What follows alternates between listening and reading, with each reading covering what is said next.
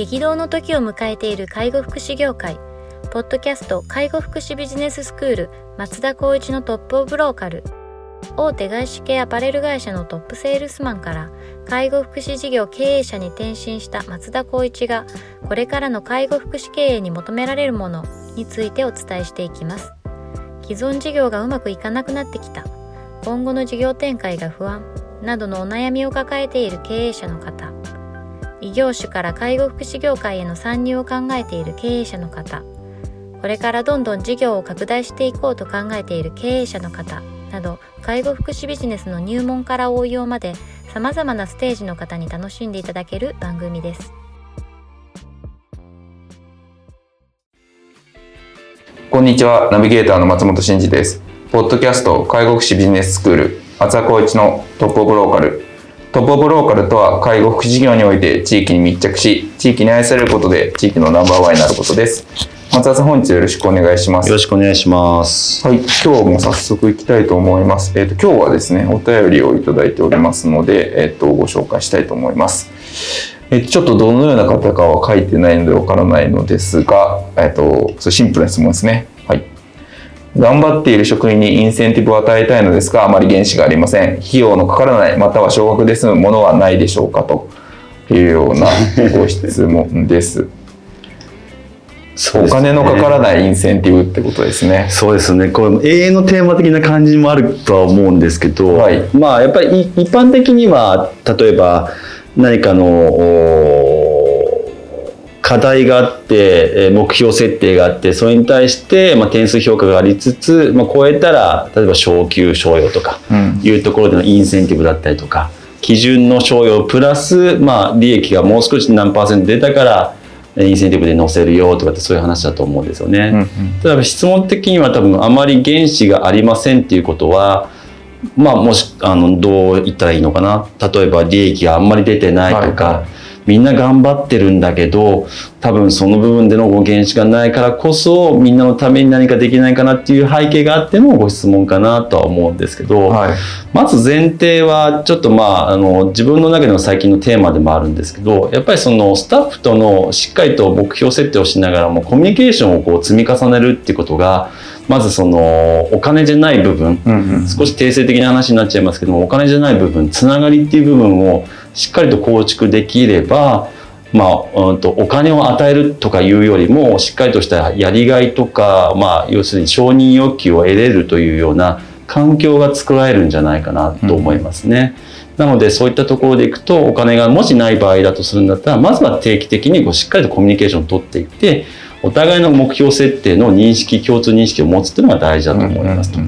でまあ言ってもそれでもやっぱりそのインセンティブ的なものまあなんだろう対価というか実感をしていただくような部分で言ったとするんだったら、まあ、やっぱりその部分での言葉として、まあ、目標設定で頑張ってる部分もいかに頑張ってるかという、ね、具体的にまあ褒めたたえるというところですかねそういったところがイコールインセンティブっていう認識でもらあの感じてもらえるっていうのがいいのかなとは思いますね。うん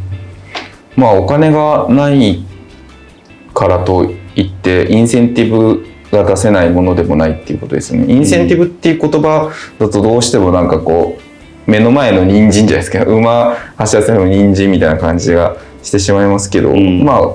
こうインセンティブのそもそもの目的っていうのはやっぱりこう成果だったりとか行動をしてもらうっていうところだと思うんでそれが必ずしも金銭でなくてもいいし、うん、まあそもそもそういうその目的を達成するためにはインセンティブってアプローチじゃなかったとしてもその信頼関係とかコミュニケーションみたいなのがしっかりしてれば、まあ、インセンティブがなくても動いてくれるよねっていうことですよねきっと。うそうですねあの例えばこれって、うんと、転職する時とか入職する時のポイントの一つかもしれないんですけど、まあ、やっぱりあの入った上でやっぱりこう不安な部分ってすごくありますよねと。うんで不安が募るとやっぱり不満に変わって、まあ、いつもお話しするかもしれないですけどやっぱ給与とか待遇とかって話になっちゃいますよねと。だからその不安っていう部分の時にシグナルをいかにキャッチアップして、うん、そこの不安を解消してあげることで、まあ、そういったお話あの話に方向性がいかないような環境を取るっていうのがやっぱりその例えば新規で立ち上げるところとかまあ、改めてこうブラッシュアップしたいっていうようなあの法人さん事業所さんはそこのポイントはまあ、うちの法人もそうなんですけどもやっぱりこう着手しないと、まあ、なかなかこういった部分ではあの常に不平不満が出ちゃうっていう環境はあるかもしれないですね。うん、そうですねそもそも医療とか介護とか福祉にこうインセンティブっていうこの概念があんまりこうフィットはしないですよね。そうですね。フィットしないですよね。なんかおそらくこうチームというか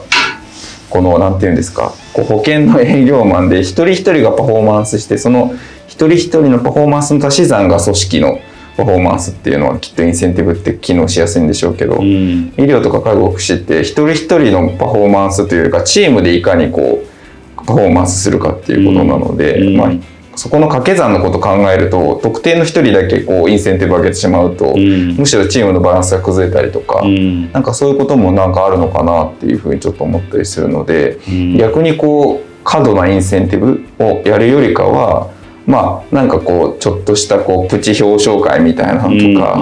あとまあなんか感謝の印を送り合えるような何かで、うん、なんかその感謝ポイントがたまったらなんかちょっとしたお菓子とかとこう交換できるとかなんかそれぐらいのものの方がなんか過度になんかこう競争意識が芽生えなくていいのかなっていうのはちょっと思ったりもしましたけどね。そうですねあの表彰っていう部分でやっぱりそのえっと、その人以外の人がいる前でその人を称えるっていう部分はまずはリアクションとしてはとてもいいとは思うんですけども一方でなんでこの人は褒められるんだろうっていうような賛否が出ちゃうような環境があるといけないっていう部分でいくとやっぱりそのなぜこの人は評価されるのかっていう部分が、まあ、みんなと共通認識を持てるっていう環境が、まあ、大事なのかなっていうのはちょっとまあ個人的に思ったりするんですよね。なので、まあ、そういった部分で表彰する上でもあの人はこういうところを表彰されたとか評価されたっていうのがみんなの中であそういうことねというような環境があるとよりいいかもしれないですね。そうですね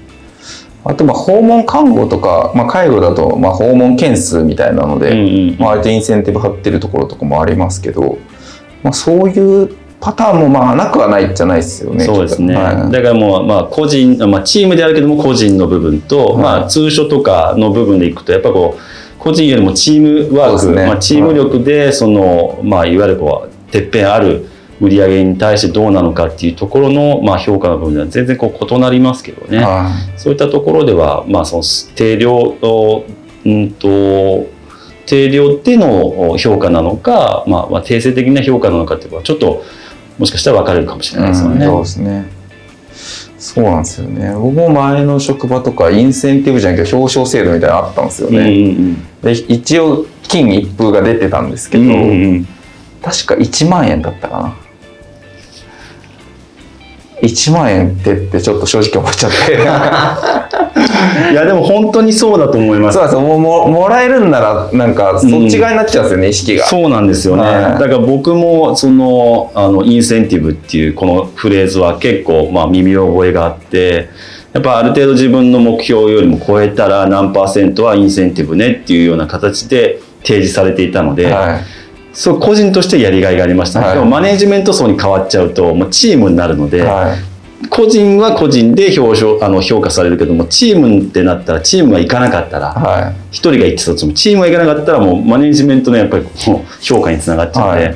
とてもなんかこうなんだろう腑に落ちないというか。どうしたらいけるんだろうみたいなその気持ちの矛先がちょっといまいち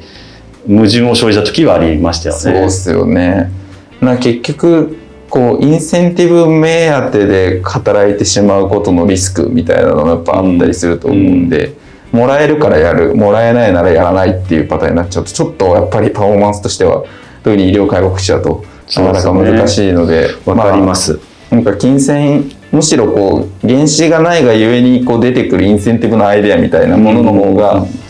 なんかもしそういうこうインセンティブみたいなのを本当に取り入れたいのであれば逆にいいのかなともちょっと思ったりもしますね。中途半端に物をあげても逆にえみたいな感じにちょっとなっちゃうんで。介護福祉医療っていうのはこう振り切っていけば予算とか目標って振り切れるっていうわけではないので、ね、本当にこういわゆるこうリソースが決まっていたら天井も決まっていてその中でどうやこうやりくりするかの話なので。うんいわゆるこう一般的なインセンティブって本当に松本さんが言うようにフィットしない、うん、ままあ、それでも僕はあの外資系にいたっていうこともあってそれをなかなか、まあ、取り組むことがいいなと思うんですけど、まあ、難しいといえば難しいですよね、この環境に関しては。そうですね。まあなんか頑張ってる社員に報いてあげたいっていう感じなんだろうなっていうのはすごく理解するので、うん、まあ、その中でこうインセンティブっていうこう言葉に引っ張られて何かこうその与えるみたいな感じでアプローチするよりかは、まあ日頃の声がけだったりとかあとはもうシンプルにこう昇給ちゃんとさせてあげるとか、ね、なんかそういうものの方がなんかいいのかなっていうのはちょっと思います、ね、そうですね。まあ、言葉のかけ方っていうのも、まあ、私だったらこうだけど、僕だったらこうだみたいなことで、やっぱ差が出ちゃうと、どうしてもその部下たちは、あの人の評価と、あの、どうだろう、その A さんと B さんの評価が違うみたいなところで、結構これが不満から、やっぱりその離職っていう部分につながっちゃうケースってやっぱりこう離職の率っていうのはやっぱ上司との関係性とかって結構シェア占めちゃうと思うのでそこをちゃんともう原稿がされているような評価基準があってそれに対していい悪いっていう話をできるような環境はやっぱり一番理想ですよね。そうですね。はい、ちょっとご質問の回答に直接的な回答は、うん、質問に直接的な回答はできてないですけれども、ね、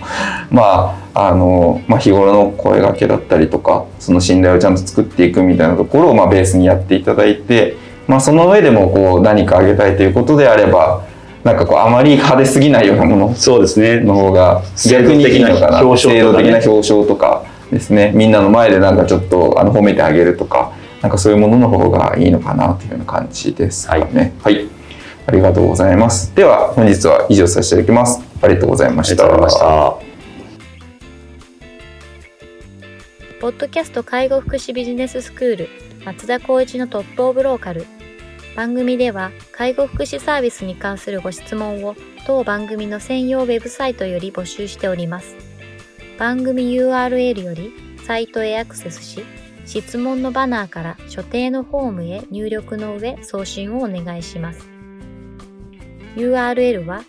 http://tol.com